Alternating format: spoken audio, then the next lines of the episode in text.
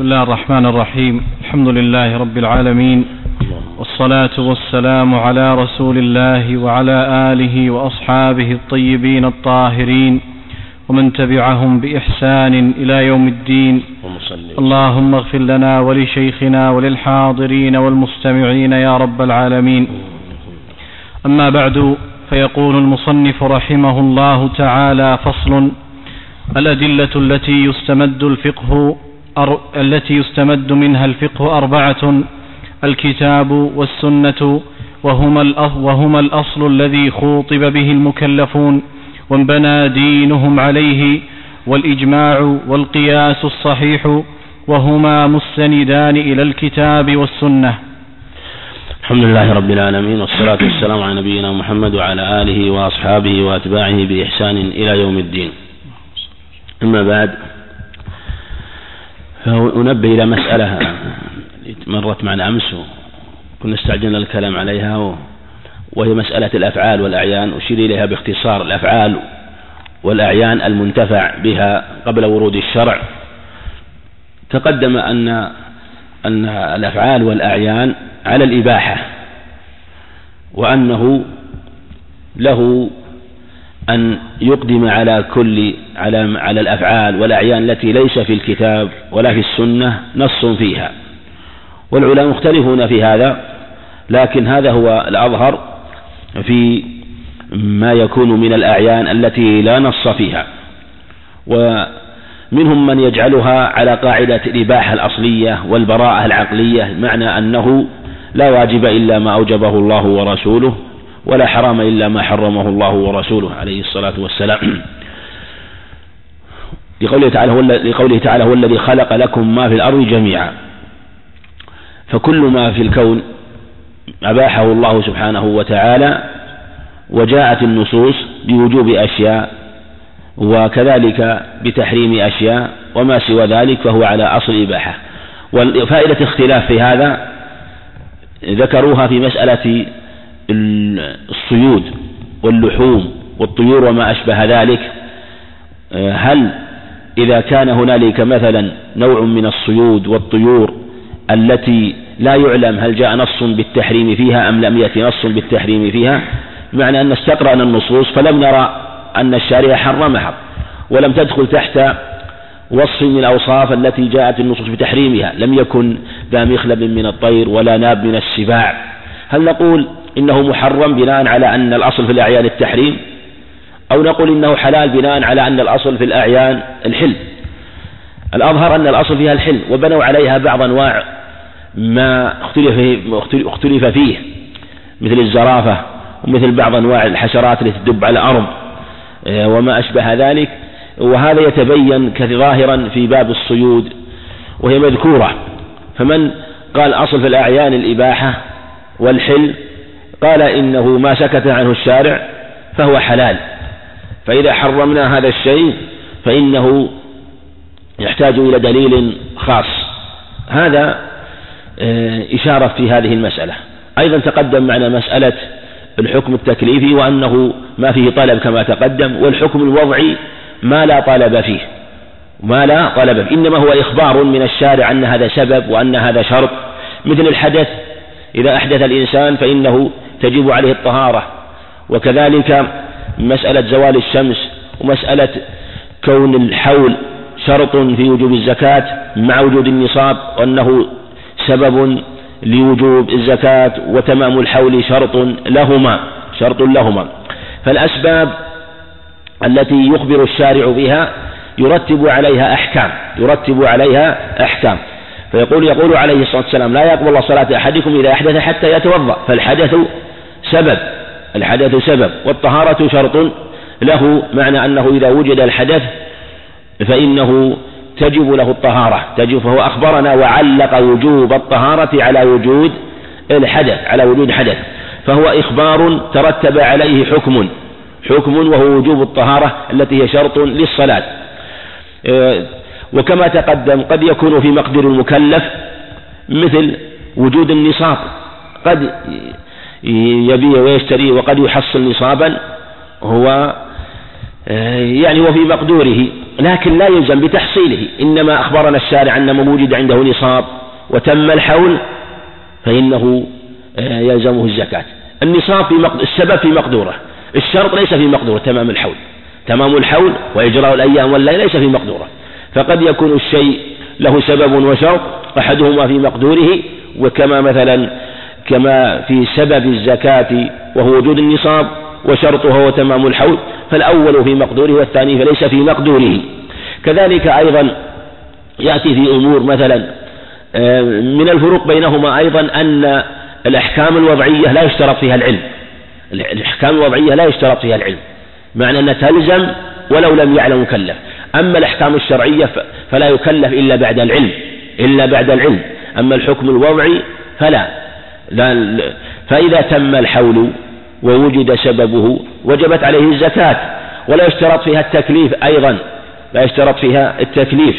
فمن ذلك مثلا الصبي والمجنون تجب عليهما الزكاة تجب عليهما الزكاة وإن كان غير مكلفين لوجود سبب لوجود السبب والشرط. فإذا كان له مال قد بلغ النصاب وتم حوله فإنه قد اجتمع سبب الزكاة وهو النصاب وشرطها وهو الحول فوجبت الزكاة على الصبي والمجنون وإن كان غير مكلفين وهذا قول الجمهور وإن كان في خلاف للأحناف. كذلك أيضا وجوب العدة على المرأة مثلا لو أنه مات زوجها فالوفاة سبب للعدة سبب للعدة وكذلك الطلاق سبب للعدة. فلو أنه فلو أنها طلقها ولم تعلم بذلك ثم مضت عليها ثلاثة قروء خرجت من العدة ولا يشترط علمها بذلك. كذلك لو أنه توفي زوجها فلم تعلم إلا بعد مضي نصف سنة وكانت غير حامل. فنقول قد خرجت من العدة. قالت أنا ما أعرف وفاته. نقول لا يشترط علمك بوفاته. لا شك أن العلم آه، وإعلامها متعين من جهة الإحداد من جهة الإحداد. لكن الإحداد في زمن العدة. وإذا مضت العدة فلا فائدة في الإحداد. لأنه الإحداد واجتناب ما حرم عليها من الأمور الخمسة في في اجتناب الزينة والطيب والحلي والثياب آه، المحسنة وكذلك لزوم بيتها. آه، هذه تلزمها يلزمها في مدة العدة. فإذا مضت العدة مضت المدة فإنها قد خرجت لا يشترط العلم بذلك. ومن ذلك أيضا الإتلاف سبب للضمان الإتلاف سبب للضمان فلا يشترط فيه التكليف. فإذا أتلف الصبي ولزم ولي لزم وليه آه، أن أن يقضي ذلك من ماله وكذلك المجنون لو أتلف وهكذا. فهذه لا يشترط فيها العلم إلا أشياء خاصة إلا أشياء خاصة ذكرها العلماء مثل أسباب الحدود وعقود التمليكات. أسباب الحدود وعقود التمليكات من الأحكام الوضعية. يعني العقد سبب لانتقال الملك من البائع إلى المشتري. وكذلك أسباب الحدود إذا وقعت الحدود سبب لوجوب الحد. لكن يشترط فيها العلم النصوص الخاصة التي دلت على ذلك. فلو أنه شرب الخمر ولا يعلم جهل بذلك لا يجب عليه الحد. كما في قصة قدام المضعون رضي الله عنه مع عمر رضي الله في قصته مع عمر رضي الله عنه لما شرب هو جماعة من الخمر وتأولوا قوله تعالى ليس على الذين آمنوا وعملوا الصالحات جناح, جناح فيما طعموا. إذا ما اتقوا وآمنوا وعملوا الصالحات ثم اتقوا وآمنوا ثم اتقوا وأحسنوا. فقصة عمر لما أرسل إليه رضي الله عنه في هذا. وكذلك لو زنى مثلا وهو آه، حديث عهد بإسلام لا يعلم فإنه لا يشترط فإنه يرفع عنه الحد يرفع عنه الحد كما في تلك المرأة التي تروى قصتها وكانت قد زنت وجاءت تتكلم به تكلم من لا يعلم كأنها ف ووقع فيها نزاع فرفع عن الحد بذلك. وقصص جاءت عن الصحابة في هذا وهذا وهذا أمر معلوم من جهة النصوص أنه يشترط فيه العلم. كذلك عقود التمليكات. لو أنه عقد بيعا بلغة لا يفهمها بلغة تكلم بها ولا يفهمها فإنه لا يلزمه ذلك وإن كان هو وإن كان هذا سبب لنقل الملك.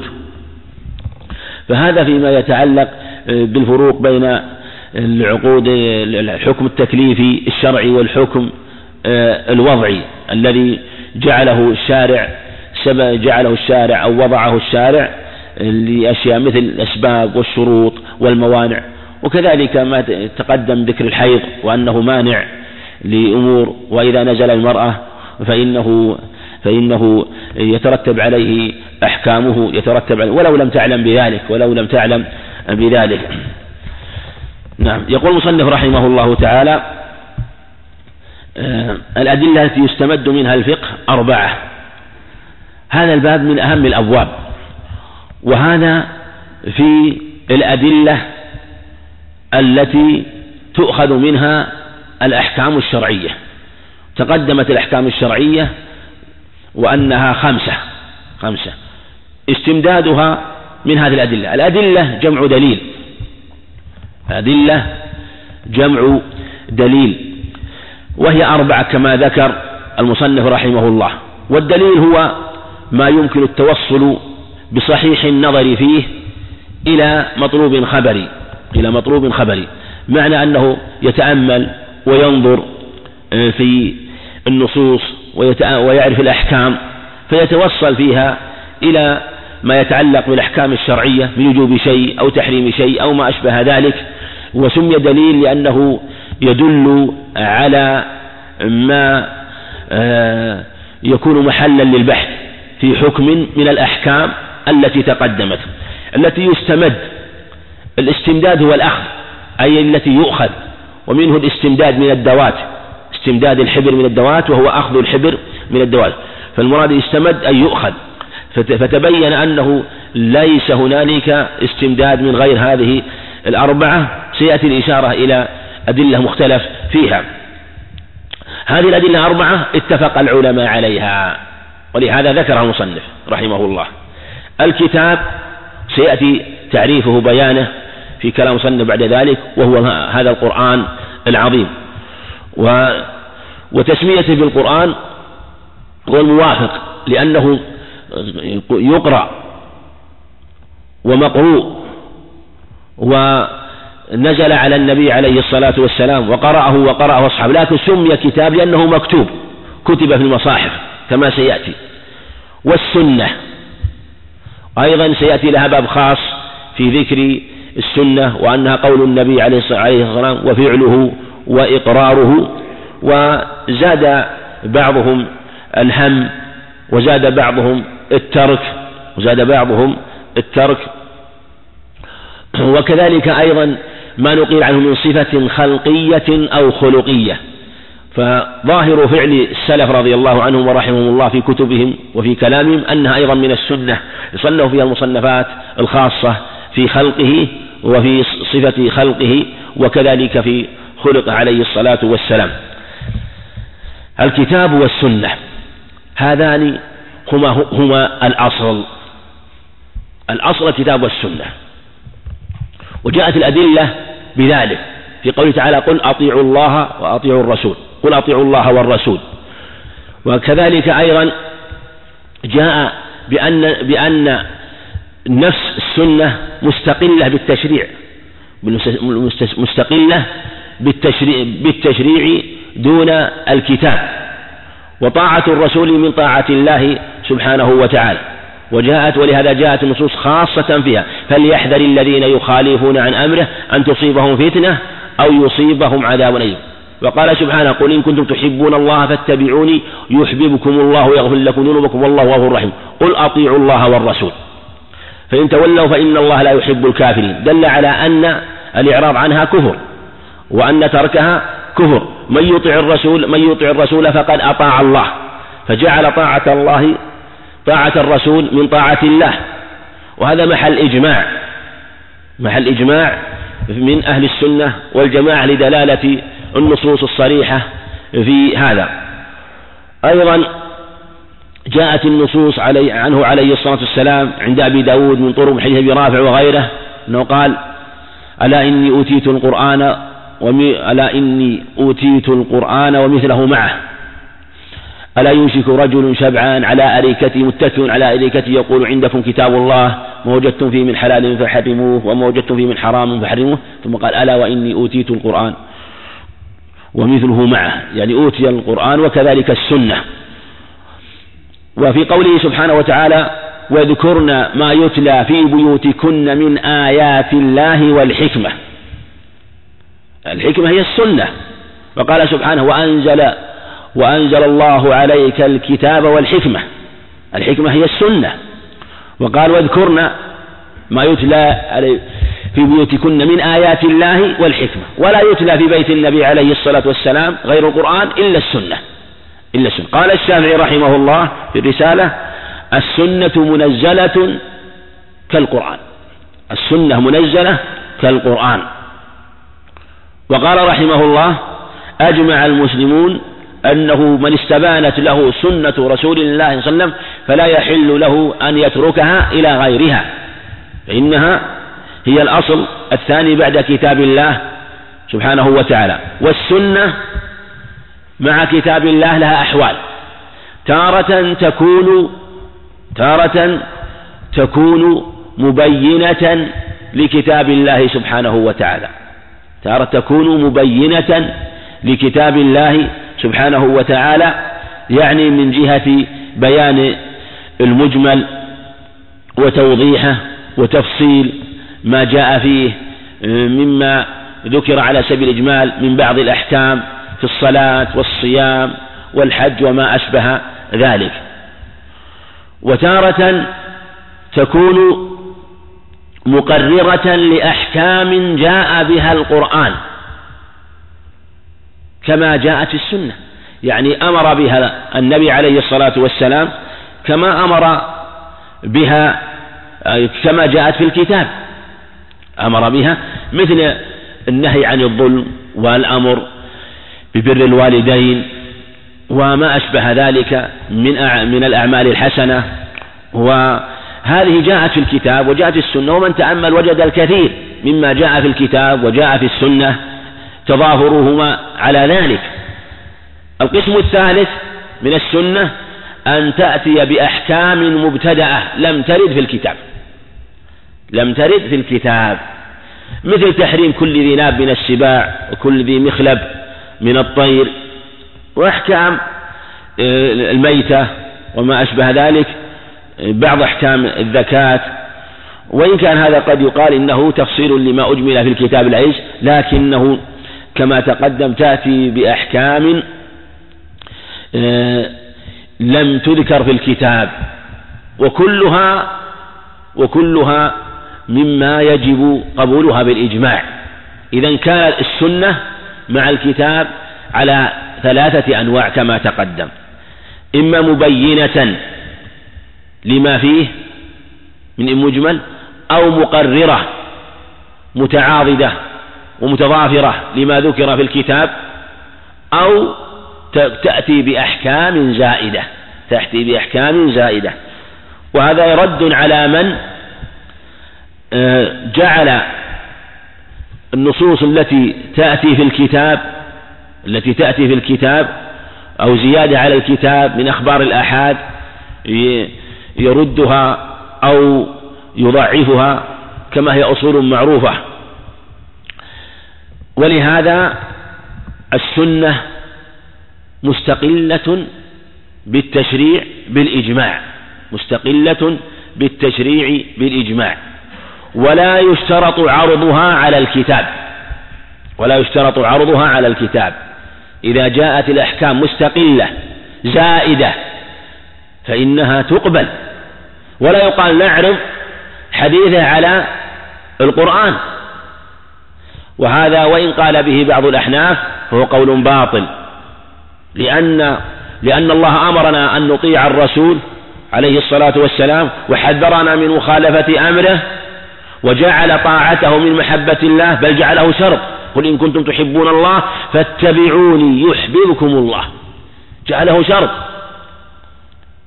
فلهذا يجب قبولها ولا تعرض على الكتاب. ثم السنة موافقة ولا تختلف في الأصل لأنها من عند الله في الأصل أما ما يروى من حديث إذا جاءكم اعرضوا اعرضوا حديثي على كتاب على القرآن فما وافقه فأنا قلته هذا حديث باطل. وإن كان رواه الطبراني رحمه الله فهو لا يصح بل حكم عليه إمام الجرح والتعديل رحمه الله يحيى بن معين بأنه موضوع. قال إنه موضوع. وهو حديث وضعته الزنادقة ليبطلوا بذلك السنة.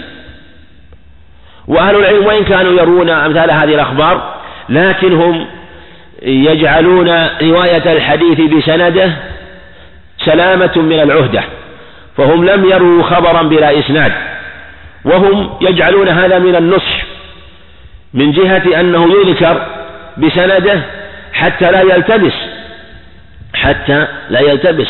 ونعلم أن كثيرا من الكذابين كثيرا من الكذابين الكذب على ألسنتهم مباشرة. الكذب على ألسنتهم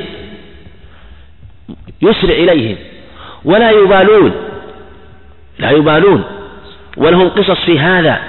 في وضع الأخبار على النبي عليه الصلاة والسلام لأهواء الله خير لأهواء من أمور الدين. ويروى عن بعض الكذابين وهو في الحقيقة ضحكة. يعني وأشياء مما يتعجب كيف يجرؤ هؤلاء الكذابون؟ يروى عن الجويباري أحمد عبد الله الجويباري أو غيره أنه جاء كان ابنه يدرس في الكتاب فجاءه يوم من الأيام يبكي. قال ما شأنه؟ قال ضربني المعلم أستاذي. قال لأكيدنهم اليوم. فروى حديثا بسند عكرم عن ابن عباس قال معلم صبيانكم شراركم أقلهم رأفة للمسكين ورحمة لليتيم. يعني رفعه إلى النبي عليه الصلاة والسلام. وهذا من الكذب السامج الذي لا ينطلي. لكن هم أبوا إلا ذلك حتى يفضحوا لهذا لما ذكر بعضهم بعض الأحاديث الموضوعة وأنه وضع حديث كثيرة وذكرت لابن مبارك وأمثاله رحمه الله وأن عبد. ابن أبي العوجة عبد الكريم بن أبي العوجة لما حضرته الوفاة قال وضعت أربعة آلاف حديث أحلل فيها الحرام وأحرم فيها الحلال ذكر لعبد الله المبارك رحمه الله قال يبقى لها الجهابذة ينخلونها نخلا ينخلونها نخلا بل بلغ بهم القحة والوقاحة أبلغ من هذا حتى إنه اختلف في جمع من أهل العلم يتدارسون أو ناس يتدارسون سماع بعض الصحابة بعض التابعين بعض الصحابة ومنهم سماع الحسن عن أبي هريرة هل سمع أبي هريرة؟ فانبرى أحد الكذابين وساق بسنده إلى النبي عليه الصلاة والسلام أنه عليه الصلاة والسلام قال سمع الحسن من أبي هريرة.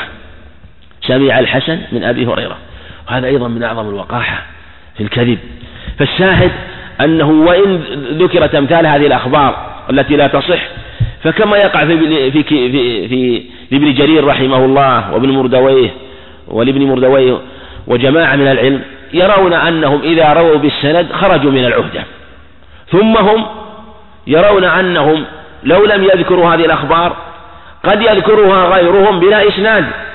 فتنطلي يظن أنها ثابتة لكن حينما يظهر السند ويتبين الكذاب ينفضح وينفضح أمثاله. والله عز وجل قال إنا نحن نزلنا الذكر وإنا له لحافظون. والذكر وإن كان المراد به القرآن لكن يدخل في تدخل فيه السنة من حيث الجملة. الجملة لهذا ميزها العلم وبينوها. أعني بذلك الأخبار أخبار الكذابين. الذين وضعوها من باب الكذب العمد لا الأخبار التي تقع من باب الخطأ. يعني إنسان يخطئ في حديث ويروي حديث لا أصل له آه، هو أخطأ فيه لعبادته وزهده وعدم عنايته بالحديث فمي فلم يميز كلام النبي عليه الصلاة والسلام من كلام غيره. فالشاهد أن السنة مستقلة ولا يجب عرضها بل لا بل لا يجوز عرضها. بمعنى أن نقول نعرض قول النبي عليه الصلاة والسلام على القرآن فإن وافقه قبلناه هذا باطل. وهذا باطل بلا شك. الله عز وجل يقول إن هو إلا وحي يوحى فهي وحي يجب قبولها. والنصوص كما تقدم تدل على هذا المعنى. فالأدلة التي يستمد منها الفقه أربعة الكتاب والسنة هما الأصل. هما الأصل. الذي خوطب به المكلفون. تقدم في تعريف التكليف أنه خطاب الله المتعلق بأفعال المكلفين طلبا أو تخييرا وضعا. فهذا الخطاب الذي خوطب به المكلفون. إلى أن تقوم الساعة. كلهم مخاطبون. والمكلفون هم الذين تلزمهم هذه اللوازم. تقدم حد المكلف وأن غير المكلف ليس مخاطبا لكن هو يخاطب بواسطة وليه في بعض الأمور يخاطب بواسطة وليه في بعض الأمور. فمثل ما جاء في الحديث مروا أولادكم بالصلاة لسبع. مروا أولادكم بمعنى أنه يؤمر بذلك ويؤدب على ذلك واضربوهم عليها لعشر. ولهذا يعني الأمر بالأولياء هو أمر للأولياء. أمر للأولياء أن يأمروا أولادهم وليس أمرا للصبيان إنما هو أمر للأولياء. ولهذا عندنا قاعدة هل الأمر بالأمر بالشيء أمر به أو ليس أمرا؟ هل الأمر بالأمر بالشيء أمر به أو ليس أمرا؟ الأمر بالأمر. هل هو أمر أو ليس أمر؟ لو أمرت إنسان أن يأمر مثلا أمرك واحد أن تأمر إنسان آخر هل الأمر موجه إليك أو موجه إلى إلى الآخر الذي كلفت به؟ هل الأمر بالأمر أمر به أو ليس أمرا؟ قول النبي عليه مروا أولادكم بالصلاة سبع هو أمر من؟ الأولياء. أن يأمروا من؟ أن يأمروا الأولاد. هل هذا الأمر للأولاد أو أمر للأولياء؟ مطلقا يعني هل الأمر يعني على هذا هل نقول الأمر بالأمر أمر به أو ليس أمرا به؟ هل الأمر بالأمر أمر به أو ليس أمرا به؟ أمر به؟ يعني أو ليس أمر؟ نعم. إن قلت أمر به فتبين بذلك أن معنى ذلك أن الأولاد غير المكلفين مأمورون. أنهم مأمورون. النبي عليه الصلاة والسلام لما قال لعمر رضي الله عنه لما طلق زوجته وهي حائض قال مره فليراجعها حتى تطهر ثم تحيض ثم تطهر. لفظ فليمسكها حتى تطهر ثم تحيض ثم تطهر فإن شاء طلق وإن شاء أمسك.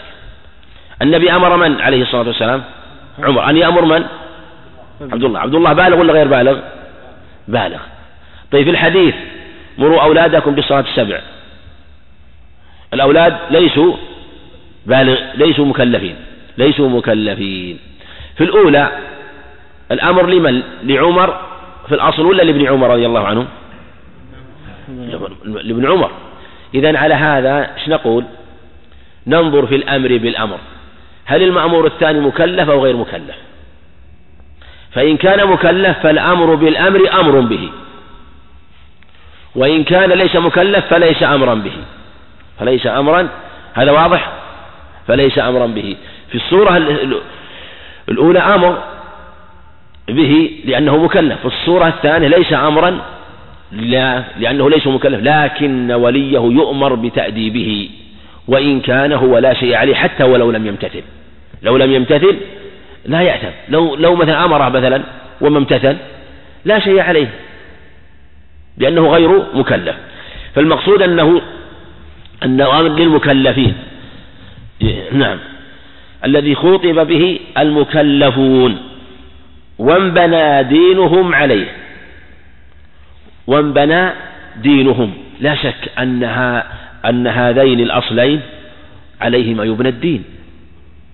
وهذا أصل أصيل. أصل أصيل. ومن بنى على غير هذا الأصل فقد ضل وأضل.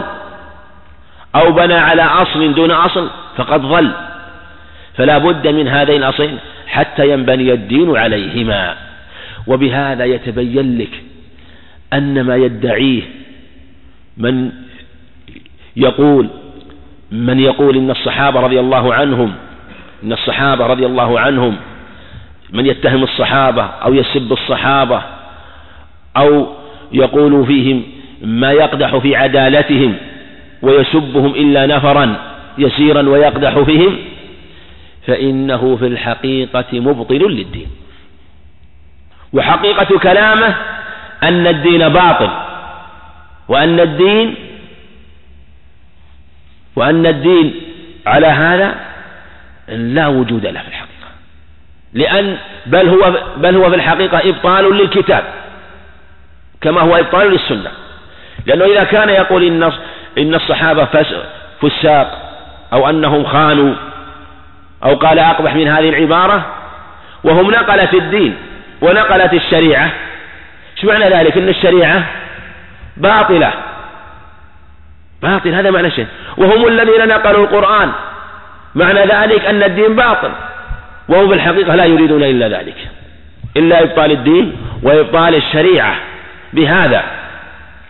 وهذا هو الواقع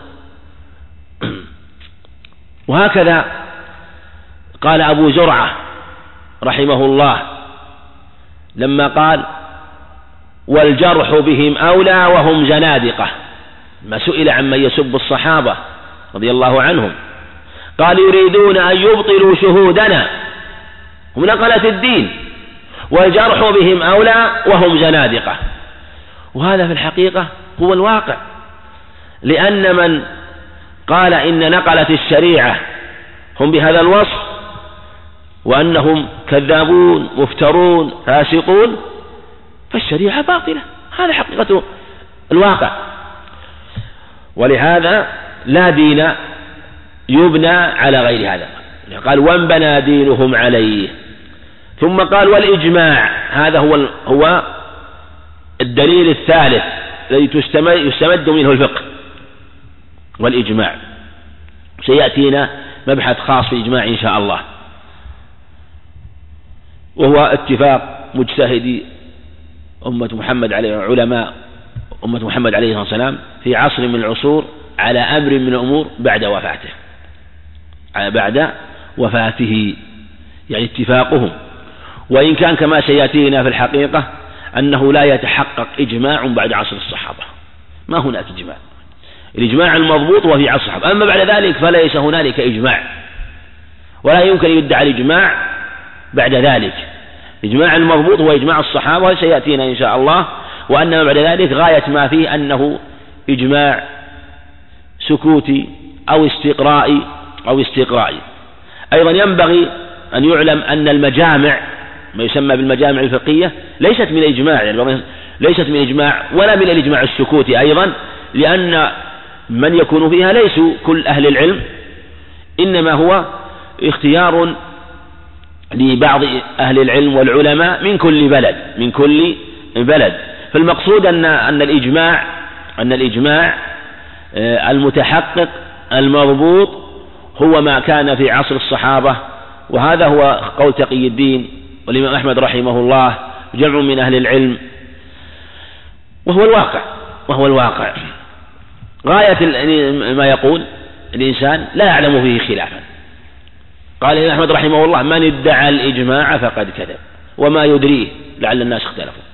وما والقياس الصحيح. ثم هم في الحقيقة ذكروا في الإجماع شروط لو أخذت لا يمكن أن يثبت إجماع البتة. لكن وإن كان كثير من لا لا يعني لا لا أثارة عليه ليس عليه أثارة من علم. لا. والأظهر في الإجماع هو ما تقدم. والقياس والإجماع كما سيأتي مستمد من الكتاب والسنة لأنه لا إجماع إلا عن دليل لا إجماع إلا عن دليل. ثم ينبغي أن يعلم أن الدليل قد يكون دليل نص وقد يكون دليلا ظاهرا وقد يكون معنى استنباط لأن المعنى أحيانا قد يكون أقوى من الظاهر المعنى أحيانا قد يكون أقوى من الظاهر. فهو إما أن يكون دليله نص معنى خبر قاطع على مدلوله لا يحتمل غيره أو دليل ظاهر يعني الاحتمال فيه بين وراجح ما احتمال غيره كما سيأتي أو استنباط من معنى هذا سيأتينا في باب المفاهيم هذه كلها إجماع مع أن الإجماع إذا قلنا أن الإجماع هو المضبوط هو إجماع الصحابة فيكون هو الإجماع المقطوع. ومثل هذا لا بد أن يدل عليه النص الواضح البين.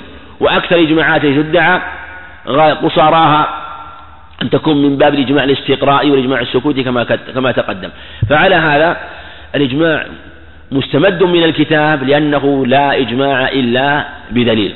والقياس الصحيح هذا سيأتي أيضا في كلام المصنف رحمه الله ذكر مبحث مختصرا في هذا وهو إلحاق فرع بأصل لعلة جامعة بينهما لعلة جامعة بينهما فهو فيه الأصل والفرع والعلة والحكم. هذه آه، أصول القياس أو شروط القياس الأربعة.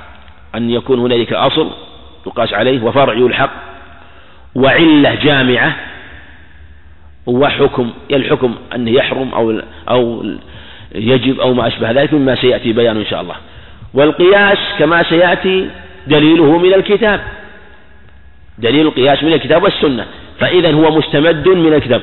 فرجع الأمر إلى أن الأصل هما الكتاب والسنة. الكتاب والسنة. وأن ما سواه مستمد منهما. مستمد منهما.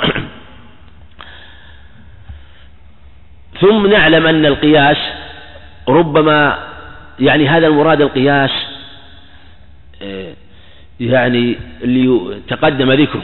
لكن هنالك نوع من القياس هو في معنى النص. هو في معنى النص.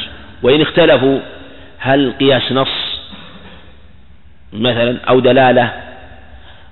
والأظهر هو التفريق إن كان آه، فهم الدلالة والمعنى من النص من باب أولى وهو في الحقيقة في حكم النص ما يسمى مفهوم الموافقة أو تفحوى الخطاب كما يقول بعضهم. هذه هي الأصول الأربعة التي أشار المصنف رحمه الله التي يستمد منها الفقه. أشير إشارة آه، أيضا إلى أصول ذكرها العلماء اختلفوا فيها لا بد من معرفتها. وهي قول الصحابي قول شرع من قبلنا قول الصحابي شرع من قبلنا الاستحسان الاستصلاح. هنالك أيضا خامس والاستصحاب. هذه الأربعة اختلف العلماء فيها. والخامس أيضا يلحق بها لكن هو في نفسه ليس ليس دليل ليس دليل ويأتي الإشارة إليها. قول الصحابي هل هو دليل مستقل كما آه، جاء جاء فيه الخلاف؟ معنى أنه حجة يخص به العموم ويجب امتثاله كما يمتثل النص. هذا فيه خلاف بين أهل العلم. والمراد قول الصحابي الذي لم يخالفه غيره. يعني قول الصحابي الذي اشتهر وظهر ولم يعلم خلافه. أما إذا قال الصحابي قولا وخالفه غيره فهو بالإجماع لأن ليس قول هذا أولى من قول هذا إنما المراد قول الصحابي الذي لا يعلم له ماذا؟ الذي لا يعلم له مخالف. اشتهر وانتشر آه، واستقر وعلمنا أنه آه، أن سكوت سائر الصحابة إما إقرار وموافقة أو عدم إنكار. أو عدم إنكار. سوغوا مثل هذا القول. إذ لا يسكتون عن أمر يكون منكرا. هذه مسألة فيها خلاف.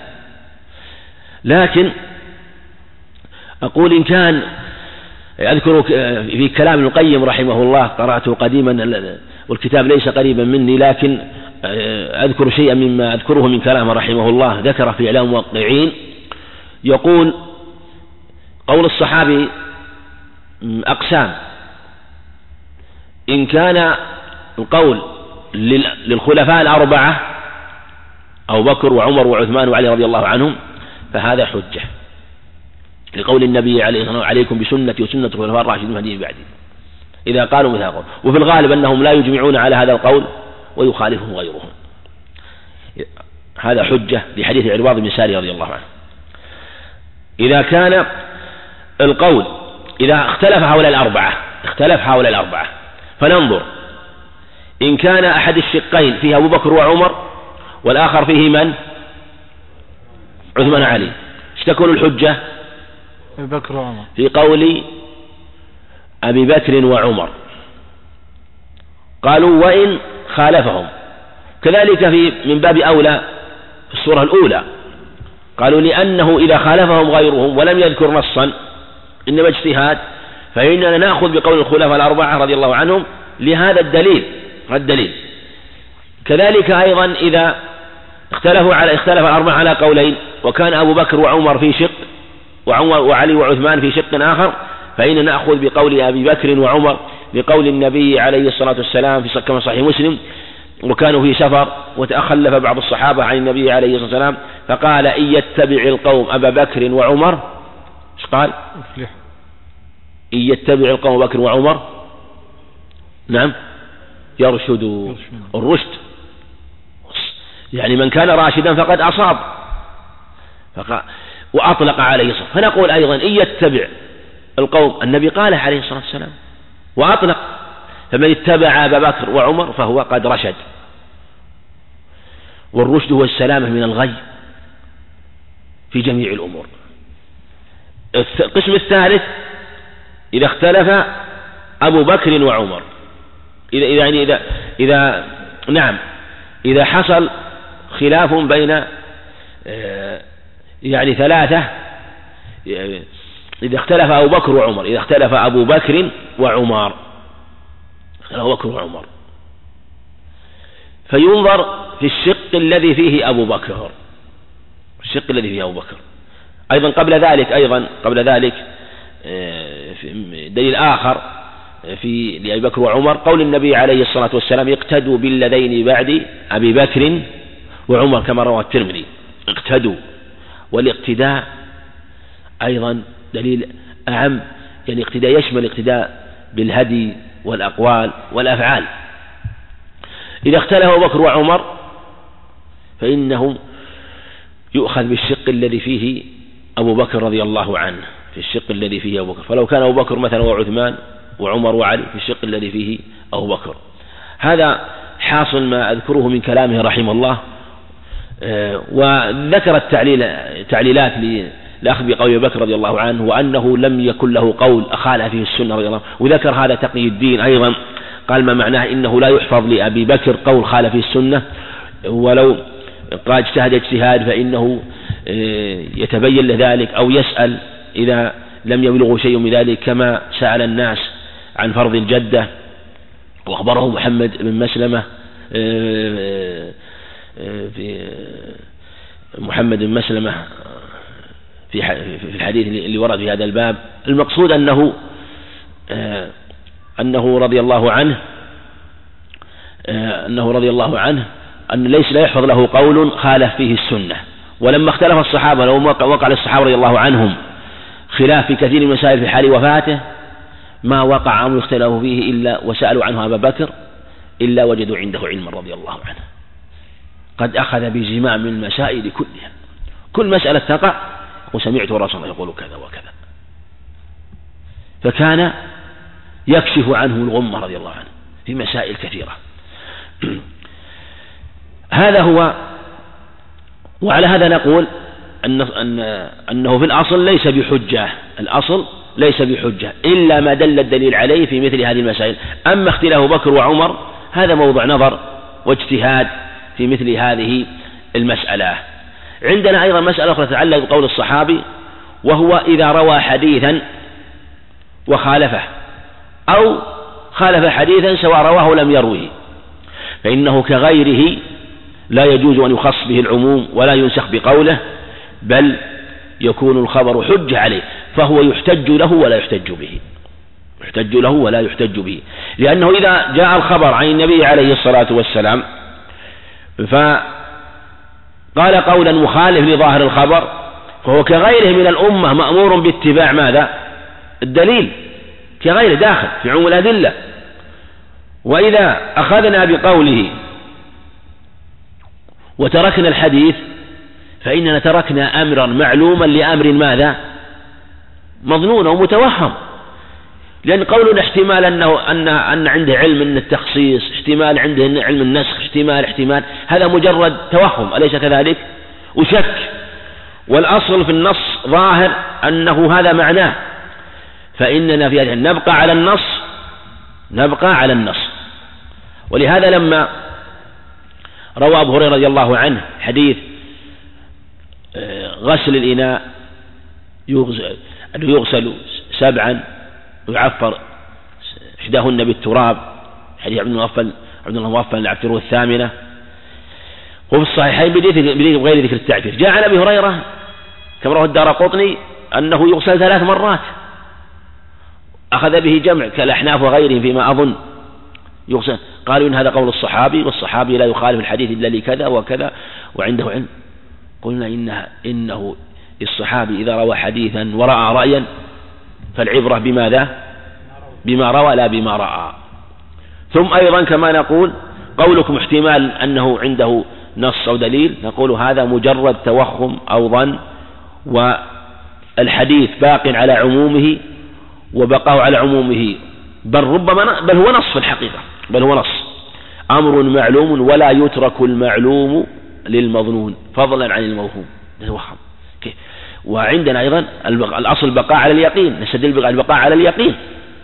لكن ثم أيضا هذا الحديث من باب الفائدة أيضا أبو أبو هريرة رضي الله عنه الثابت عنه بإسناد صحيح من حماد بن زيد وصح من الطريق التي جاءت وهي فيما يغلب على من طريق حماد بن سلمة أنه يقول من رأيه موافق لما روى وأنه يقول سبعا لكنه جاء عنه ثلاثا وقال به بعض أهل الكوفة. لكن إذا روى حديثا وفسره بظاهر بظاهر الخبر والخبر له ظاهر ويحتمل معنى آخر مرجوح يحتمل معنى آخر مرجوح. وبعض العلم قال بالاحتمال المرجوح صحابي وغيره وصحابي آخر قال بالاحتمال الراجح الظاهر من الخبر. وفسره نقول قوله في هذه الحالة معتمد. لأنه فسر الخبر بماذا؟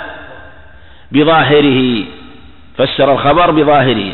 فتفسير الخبر فتفسيره للخبر مع أنه من الفصاحة وأهل العلم بظاهر الخبر يدل عليه مما يؤكد أن هذا الاحتمال هو المراد. أن هذا الاحتمال هو المراد في الحديث. والقصد من هذا أنه ربما يكون الحديث له احتمال ظاهر فيكون الاحتمال المرجوح هو الصحيح. هذه مسألة احفظوها وستأتينا إن شاء الله. الأصل أن الاحتمال الظاهر هو الصحيح. وهو لكن أحيانا ربما يكون الاحتمال المرجوح هو هذه ستأتينا إن شاء الله في مسألة الظاهر.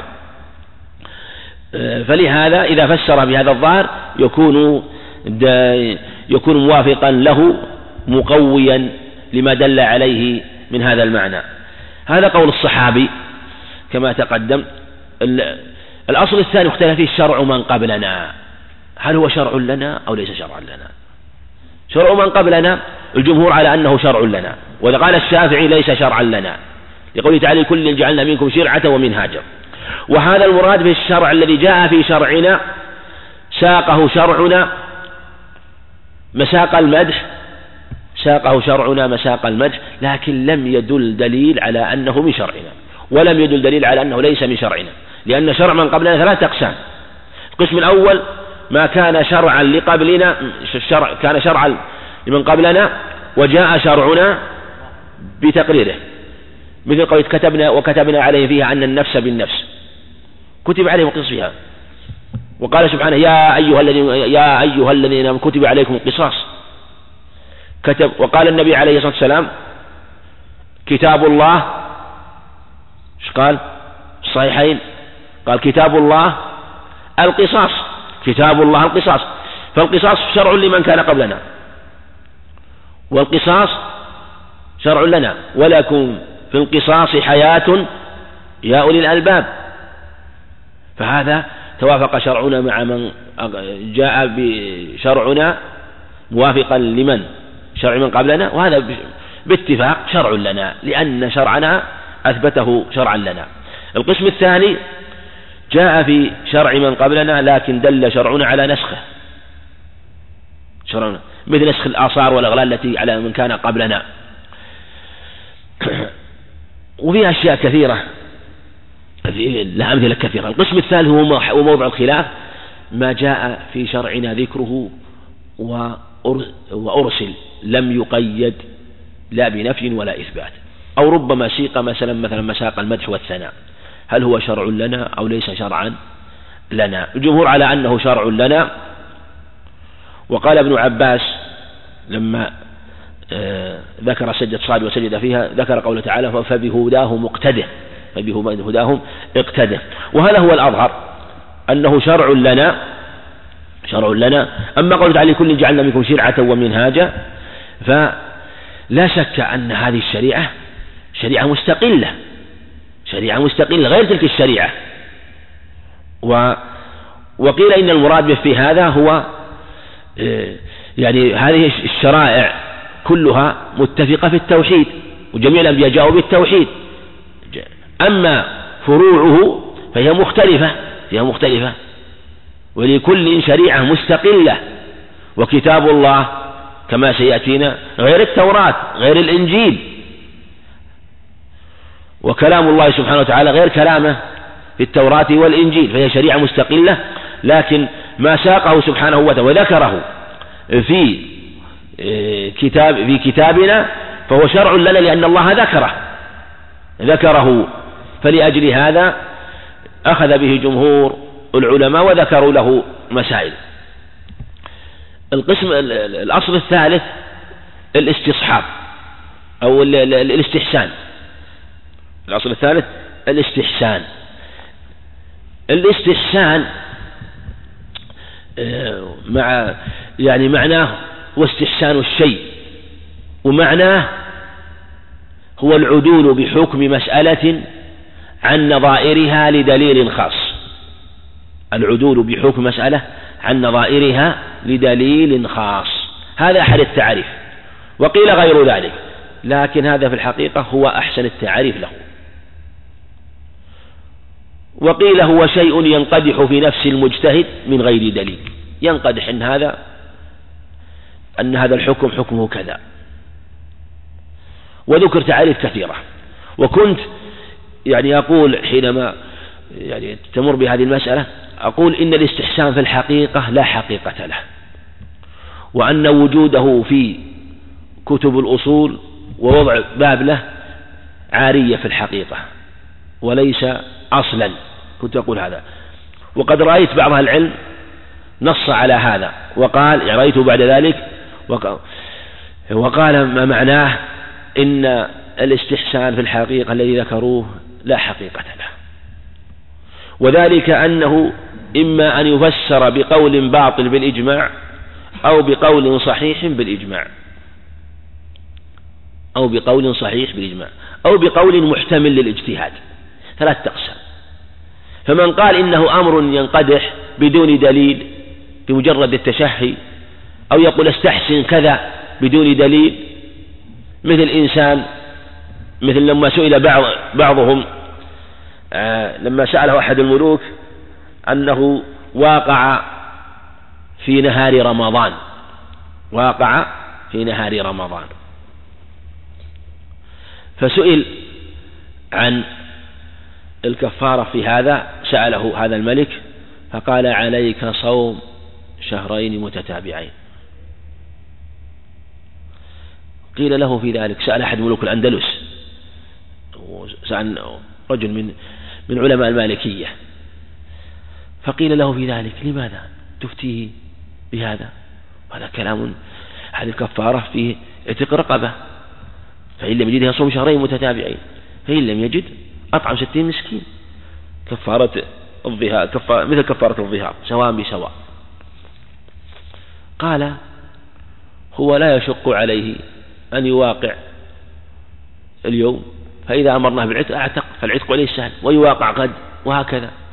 أمرته بأمر يردعه إذا علم في الصوم لا يمكن أن يواقع. هذا مجرد استحسان بالتشهي ومثل هذا يعني قول لا يصح. قول لا يصح ولهذا أبطلوه. ف أو أمثالة مما يدل على هذا المعنى. فيقال إن كان الاستحسان على هذا الوجه فهو باطل بالاتفاق لاستحسان الشيء. ولهذا قال الشافعي رحمه الله قولة المشهور من استحسن فقد شرع. فقد شرع. من استحسن فقد شرع. شرع لكم من الدين. يعني شرع شيئا. شرع شيئا. لا شك شرع أمرا ولا يجوز له ذلك. والشافعي من أشد الناس ولهذا لم يقل بشرع من قبلنا رحمه الله كما تقدم. لكن دلله الدليل أما هذا آه، فإذا فسر بهذا فهو باطل بالإجماع.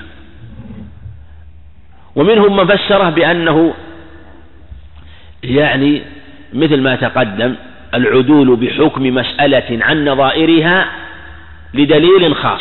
طيب هذا في الحقيقة. إذا قلت العدول العدول بحكم مسألة عن عن نظائر لدليل خاص. وش يكون حكم هذا؟ طيب لكن عندنا العدول بحكم مسألة عندنا دليل ماذا؟ عام. لدليل خاص خاص. إيش يكون من باب ماذا؟ الخاص أو العام أو أو المطلق والمقيد. نعم. فيكون من باب مباحث العموم والخصوص وهذا لا إشكال فيه. وهذا هو الصواب في الحقيقة. وعلى هذا يكون ذكره لا معنى له لا معنى له. لأن هذا قد يفتح باب من جهة إنسان يقول أستحسن كذا خاصة في مثلها وأهل العلم بينوا هذا يعني بينوه هم بينوه. ولم يقل أحد إن لأحد يستحسن لكن هو من باب يعني التفنن في العبارات ربما أطالوا وربما ذكروا تعاريف. فعلى هذا يكون معناه لدليل خاص أو أنه لعلة دلت على ذلك فلا بد من دليل. إن سميت استحسان سم استحسان. لا مشحة في الاصطلاح إن سميت هذا استحسان فالأمر في هذا يسير والأمر في هذا قريب. بقي معنى الاستحسان والاستصلاح. الاستصلاح ما هو؟ هو اللي يسمونه المصالح المرسلة. المصالح المرسلة. عندنا المصالح ثلاثة أنواع. مصالح معتبرة دل الشرع عليها. مصالح ملغاة دل الشرع على إلغائها. ومصالح مرسلة. إيش معنى مرسلة؟ مطلقة مهملة. يعني لم يأتي دليل على اعتبارها ولا دليل على إلغائها. هي في الحقيقة مصالح لكن ما عندنا دليل يدل على اعتبار دليل خاص. دليل خاص يدل على اعتبارها. ما في دليل. هذه سموها الاستصلاح؟ يسميها المصالح المرسلة. وما أشبه ذلك. المصالح التي دل عليها هذا واضح مثل ما تقدم معنا. المصالح المرسلة هي موضع الكلام والخلاف. وبالنظر في كلام أهل العلم فإنهم يكاد يتفقون على القول بها من حيث الجملة. لكن يختلفون في التفاريع. يختلفون في التفاريع ولا يست وإلا فإنهم كل المذاهب أو أكثرهم يقولون بالمصالح المرسلة المصالح المرسلة. وفي هذا شيء من التفصيل نشير إلى شيء يسير منه إن شاء الله. نعم.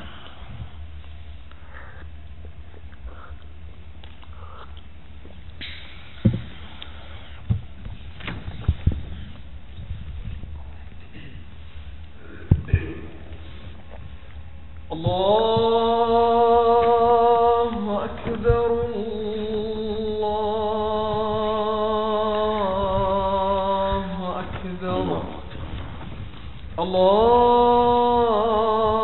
الله أكبر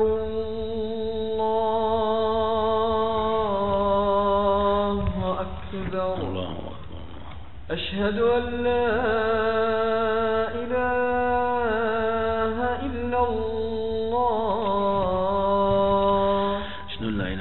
أشهد أن لا إله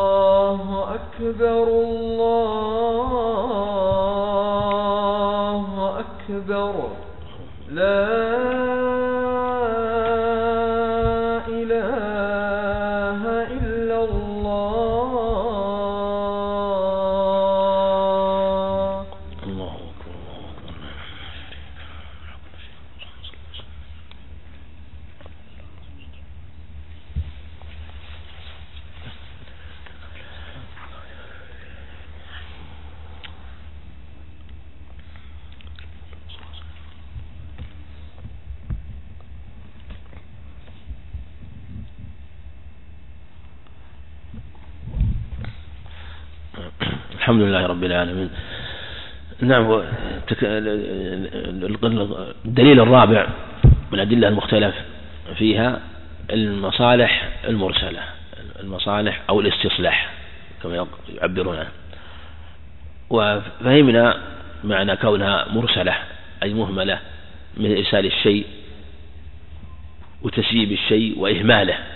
إرسال الشيء وإهماله فهي أهملت يعني لم تقيد. بنص يدل على اعتبارها ولا نص يدل على ماذا؟ إلغائها. هذا معناه. وروي عن مالك يقول عن مالك يعني إنه في القول بها و وأنه من أكثر الناس قولا بها لكن هو في الحق عند مالك وغير مالك. ويذكر بعضهم أن مالك كان يقول ذكر بعضهم عن مالك يقول يعني لو رأى الوالي قتل ثلثي الناس في ثلث الناس في استصلاح الثلثين لجاز ذلك. لكن هذا قول لا يصح ولا يثبت عنه رحمه الله لا يثبت عنه.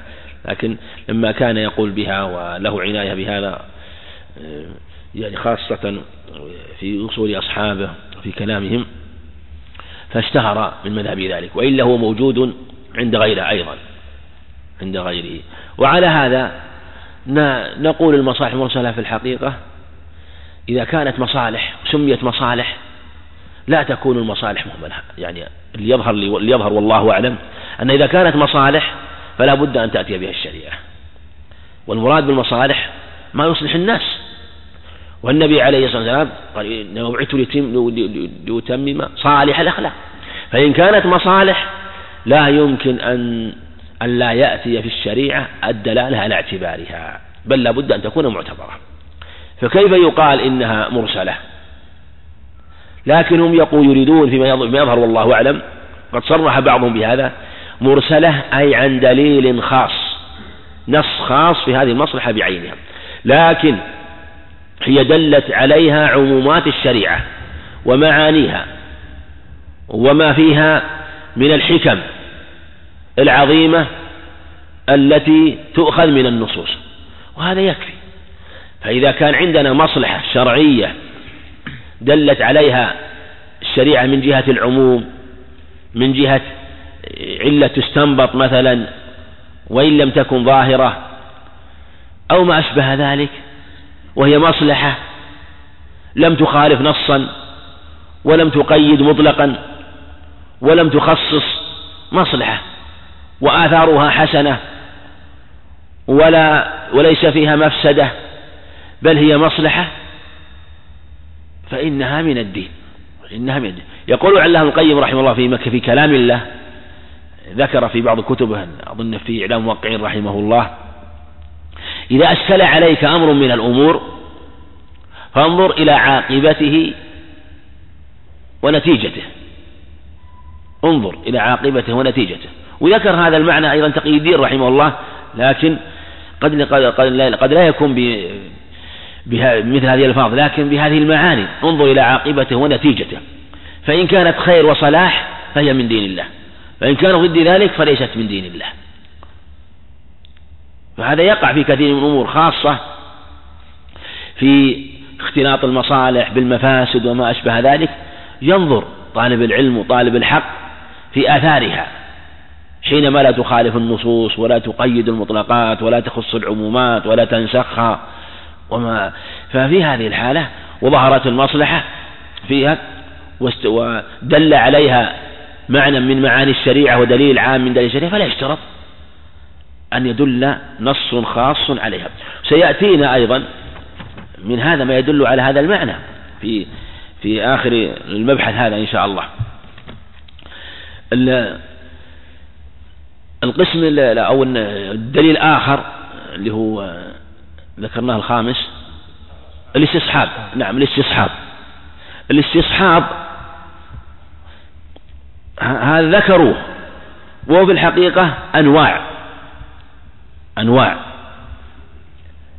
يعني استصحاب بمعنى البراءة الأصلية والإباحة العقلية.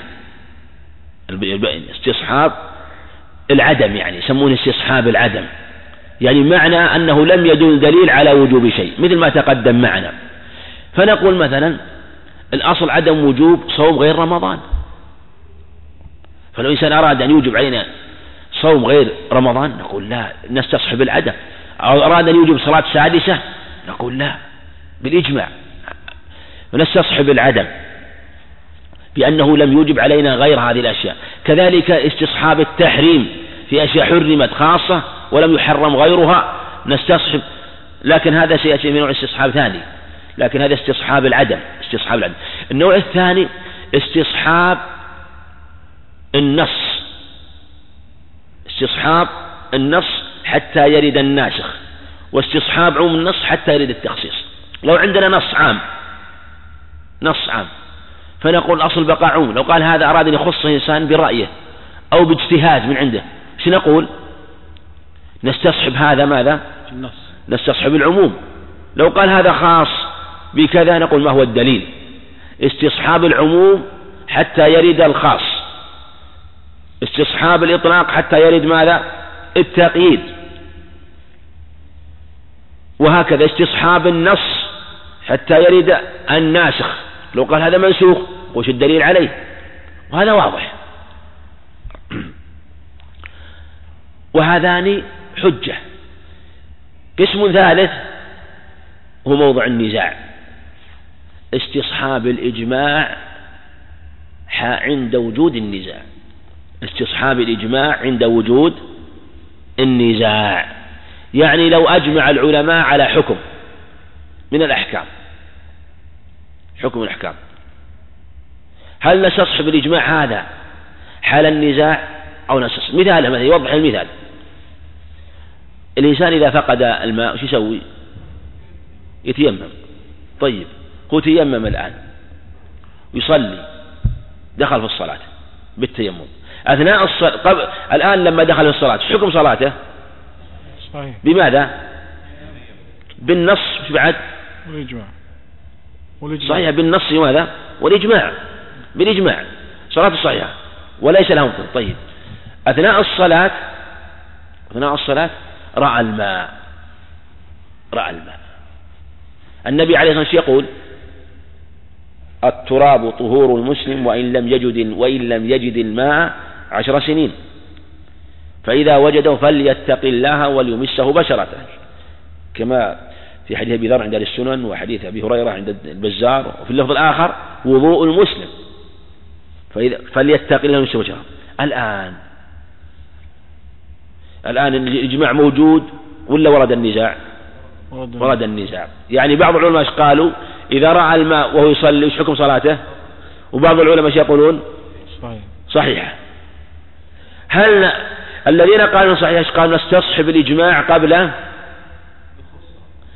يعني قبل النزاع. يعني هو لما دخل الصلاة قبل وجود الماء مجمعون على صحتها. فالذين يقولون صحيح نقول معنى أصل وهو الإجماع. فأنتم حينما قلتم بطلت نقول لا نستصحب الإجماع وصف الصلاة صحيحة نبقى على الإجماع. أجمعنا نحن وإياكم على صحتها. وأنتم بعدين قلتم بعض نقول لا تستمرون معنا في الإجماع حتى يفرغ كما أنكم تقولون لو أنه فرغ منها ولم يجد الماء إلا بعد الفراغ فصلاته صحيحة. وإن كان هذا في نزاع إذا كان وجدها قبل خروج الوقت. لكن الشأن في المسألة أنه إذا ورد النزاع هل نسخ الإجماع؟ الصواب أن هذا آه، اجتهاد. ونزاع ولا لا؟ اجتهاد ونزاع. طيب في هذه المسألة إذا نظرنا إذا في هذه المسألة إذا نظرنا إذا إذا وجد النزاع وش المرد؟ فإن تنازعتم في شيء فردوا إلى فردوا إلى الله والرسول. وما اختلفتم فيه من شيء فحكمه إلى الله. يعني إذا تنازعنا في شيء فحكمه إلى الله. تنازع فردوه إلى الله والرسول. يعني في هذه الحال نرد هذه المسألة إلى أهلها. النبي عليه الصلاة والسلام قال فإذا وجد الماء فليتق الله وليمسه بشرته. هل خصص؟ نعم. الحديث ولا قاعدة؟ نعم يقول التراب طهور المسلم وإن لم يجد الماء عشر سنين فإذا وجد فليتق الله وليمسه بشرته فليتق الله فليمسه بشرته. الحديث الآن حينما قال فليتق الله هل خصص وإلا عام في كل الأحوال؟ عام. عام. يشمل حالة. كما أنهم كما أنكم متفقون معنا أنه لو وجد لو وجد الماء قبل الدخول في الصلاة إيش حكم طهارته؟ باطل. باطلا وأنتم متفقون معنا هذا؟ طيب. كذلك إذا دخل في الصلاة ما الذي أخرج هذه الصورة؟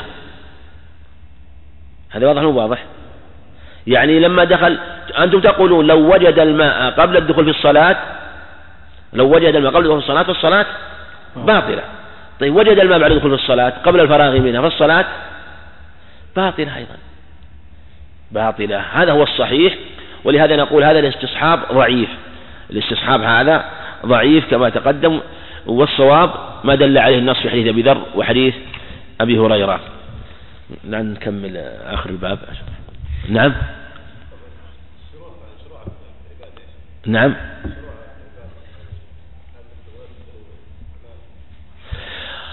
الصواب أن كلمة لا. آية آية سورة القتال الصواب أن ما قبلها وبعدها لا يدل على هذا.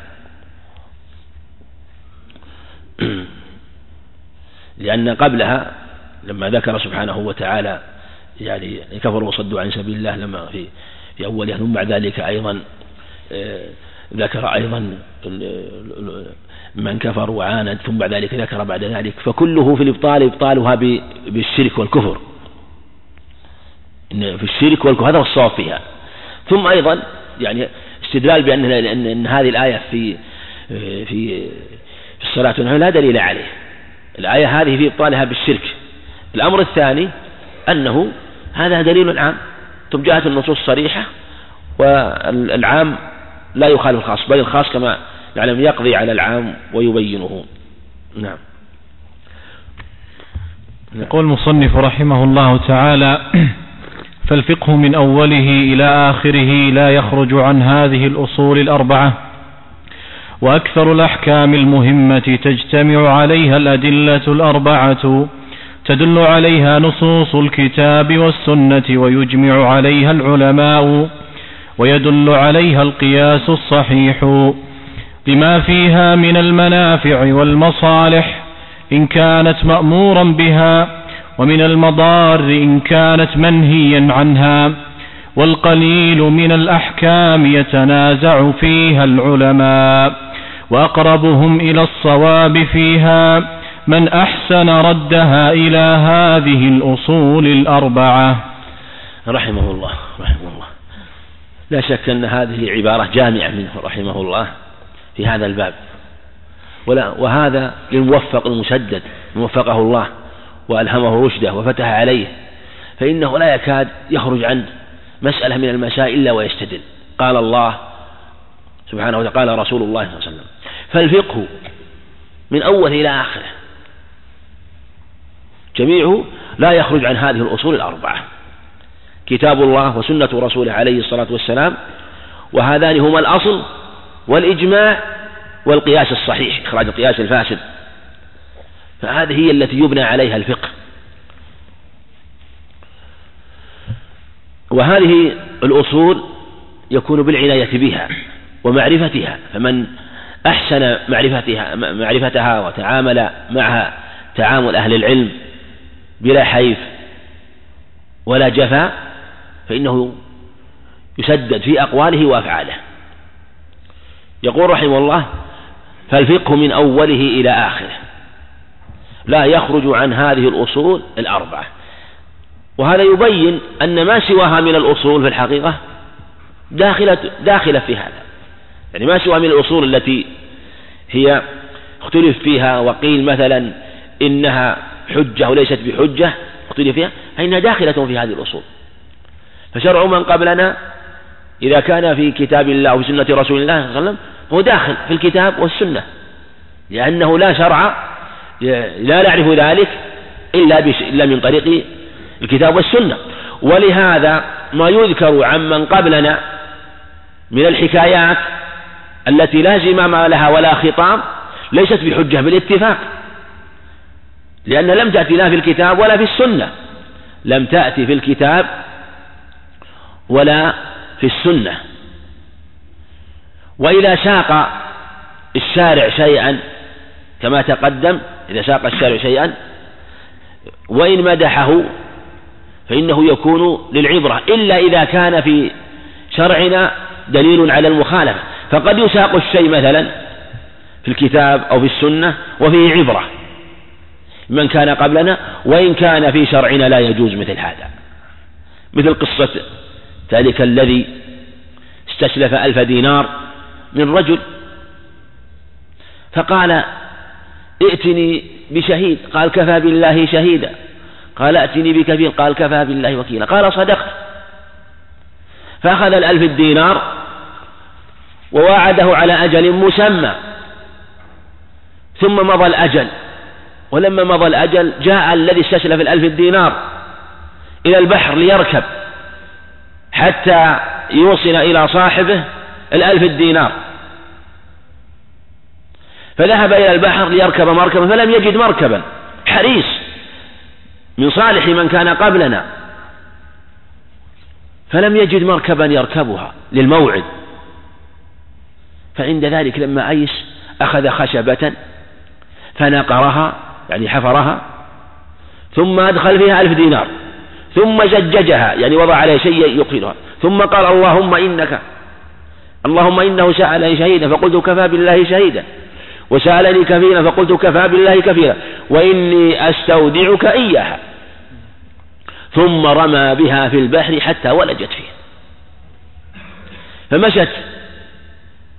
هذه الخشبة في البحر. خرج ذلك الرجل الذي يطلب صاحب الألف الدينار الدائن إلى البحر يطلب لأهله شيئا مالا أو أو حطبا. خرج إلى البحر خرج فمر بالبحر فرمى بخشبة فأخذها فأخذها الخشبة ثم وكان قد كتب فيها كتابا كتب فيها كتابا وجعله معها مع الألف دينار. أخذ هذه الخشبة حطبا لأهله. فلما كسرها فإذا الألف الدينار وإذا فيها الورقة من صاحبه. ثم ذلك الرجل الصالح لم تطب نفسه بذلك لم يزل يبحث عن مركب حتى وجد مركبا وجاء بألف الدينار مرة أخرى. ثم جاء إليه وقال خذ ألف الدينار ولم يقل له إني أرسلت إليك أو بعثت إليك شيئا. سكت عن ذلك. فقال ألم تكن بعثت إلي بشيء؟ قال قلت خذ مالك. قال اذهب فقد وفى الله عنك. اذهب فقد وفى. هذا حكاه النبي عليه الصلاة والسلام عن شرع من قبلنا وفيه من العبر والفوائد الشيء العظيم. لكن في شرعنا لا يجوز الإنسان أن يرمي المال ذلك ويقول مثلا آه، إنه يسأل ربه مثلا أن يوصله إليه. لأن فيه تضييع للمال تضييع للمال وجاءت النصوص بالدلالة على بالنهي عن تضييع المال. فقد يساق الشيء مساق المدح يعني ليس معنى ذلك. يعني لو لا القصد من هذا استدراك أنه لا إذا سيق الشيء مساق المدح لا يفهم على إطلاقه إذا إذا كان في شرعنا دلالة على النهي عنه كما في هذه الصورة كما في هذه الصورة.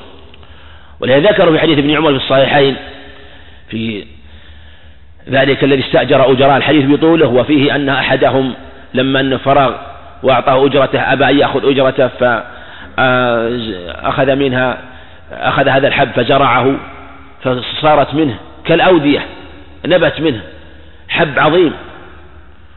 وأخبر النبي عليه الصلاة والسلام أنه, أنه جاء ذلك بعد بعد ذلك ذلك الرجل يطلب حقه فأخبره أن كل ما يراه فهو, فهو له وهو ماله. وذكروا عليه فوائد كثيرة وبوب البخاري عليه رحمه الله في مسائل تتعلق بالمعاملات. فالشان أنه أن أن هذه الأشياء أو هذه الأصول الأصول المختلف فيها أصولها في الكتاب والسنة. أصولها ولذا قال لا يخرج عن هذه الأصول الأربعة وأكثر الأحكام المهمة شوف قيدها بالمهمة تجتمع عليها الأدلة الأربعة لأهميتها ولهذا يقول العلماء دل عليه النص والإجماع والقياس الصحيح. النص في الكتاب والسنة والإجماع إجماع آه، إجماع علماء أمة محمد عليه الصلاة والسلام آه، والقياس الصحيح تجتمع عليه وهذا في الأمور الكبيرة وغالب وكثير من الأحكام المهمة تجتمع عليها الأدلة. ولا يكون الشيء دل عليه النص. دل عليه النص الواضح والنصوص الكثيرة إلا والإجماع معه. ولهذا بعض العلماء إذا ورع النصوص ووجد الخلاف لا يكاد يحكي ويضرب عرض الحائط ويراه لا خلاف ولا قيمة له للخلاف لأنه مخالف للنصوص. مخالف للنصوص.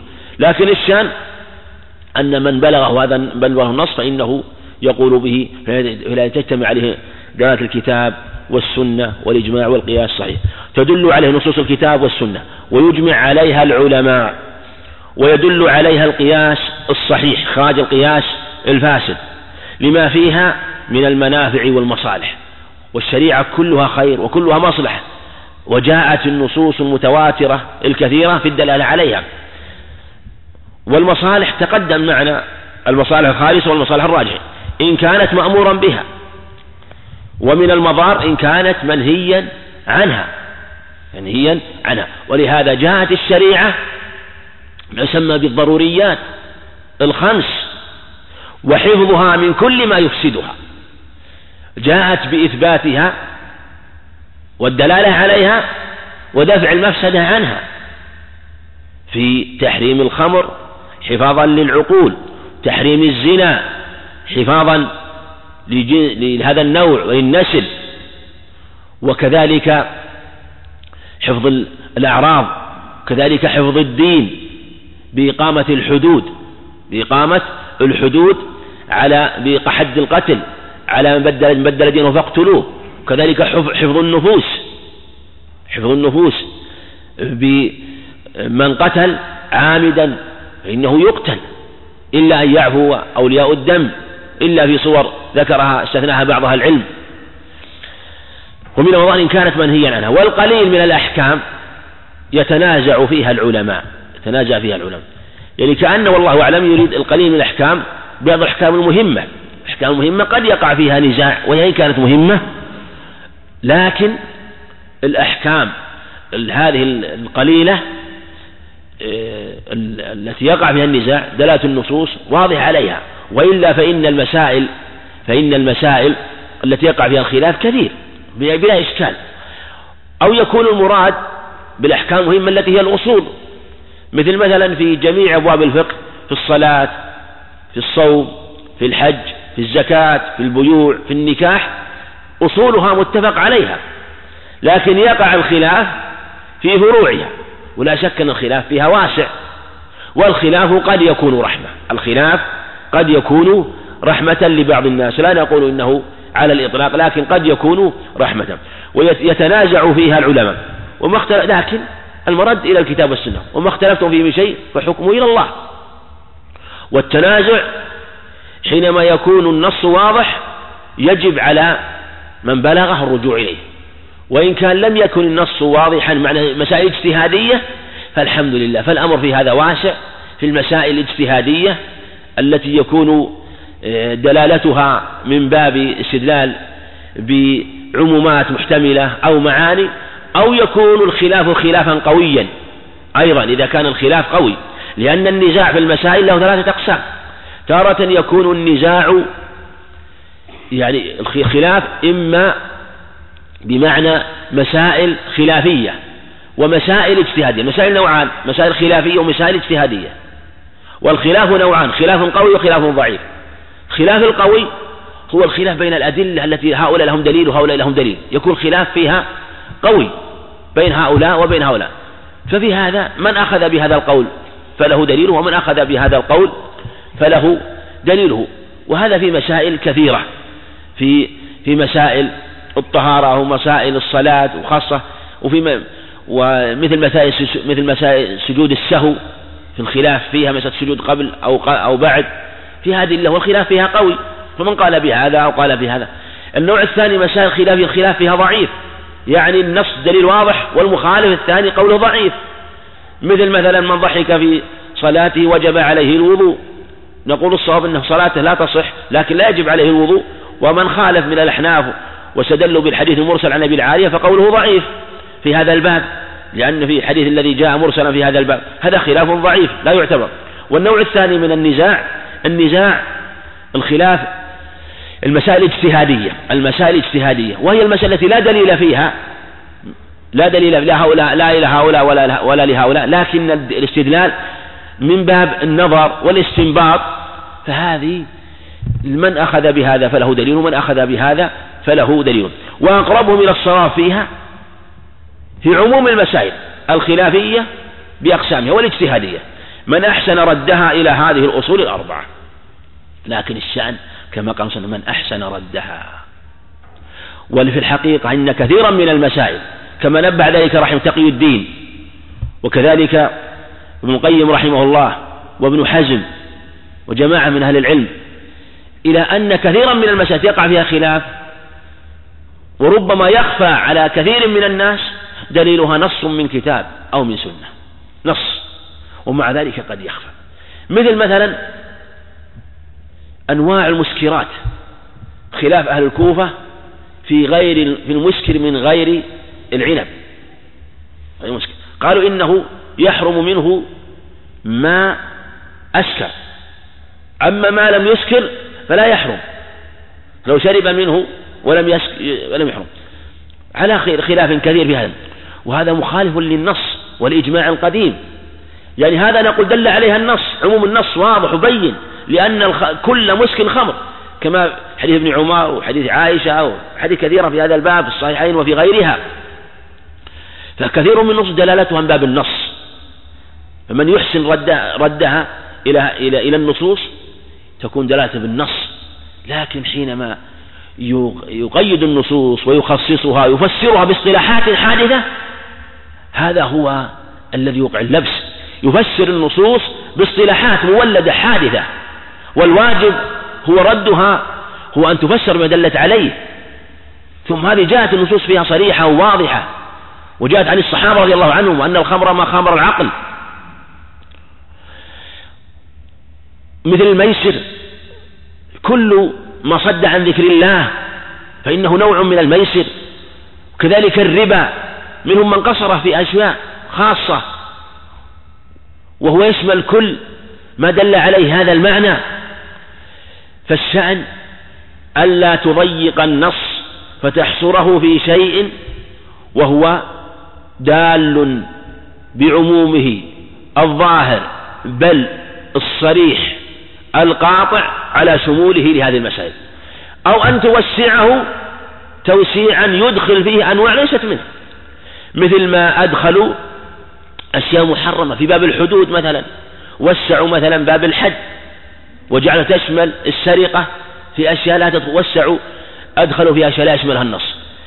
فالنصوص يخشى عليها من التقتير والتطفيف فيها بأن ينقصها حقها فلا يأخذ بعموم نصوصها ودلالتهم عليها أو أن يعممها تعميما لا تدل عليه. وهنا فريقان متقابلين الظاهرية في الاستدلال بعمومات لا تدل على ما استدلوا له ويقابلهم أهل الكوفة في قصر النصوص على معاني مع أن معانيها أوسع مما قصروها عليه فالشأن كما قال المصنف رحمه الله من أحسن ردها إلى هذه الأصول الأربعة والله أعلم وصلى الله وسلم وبارك على نبينا محمد.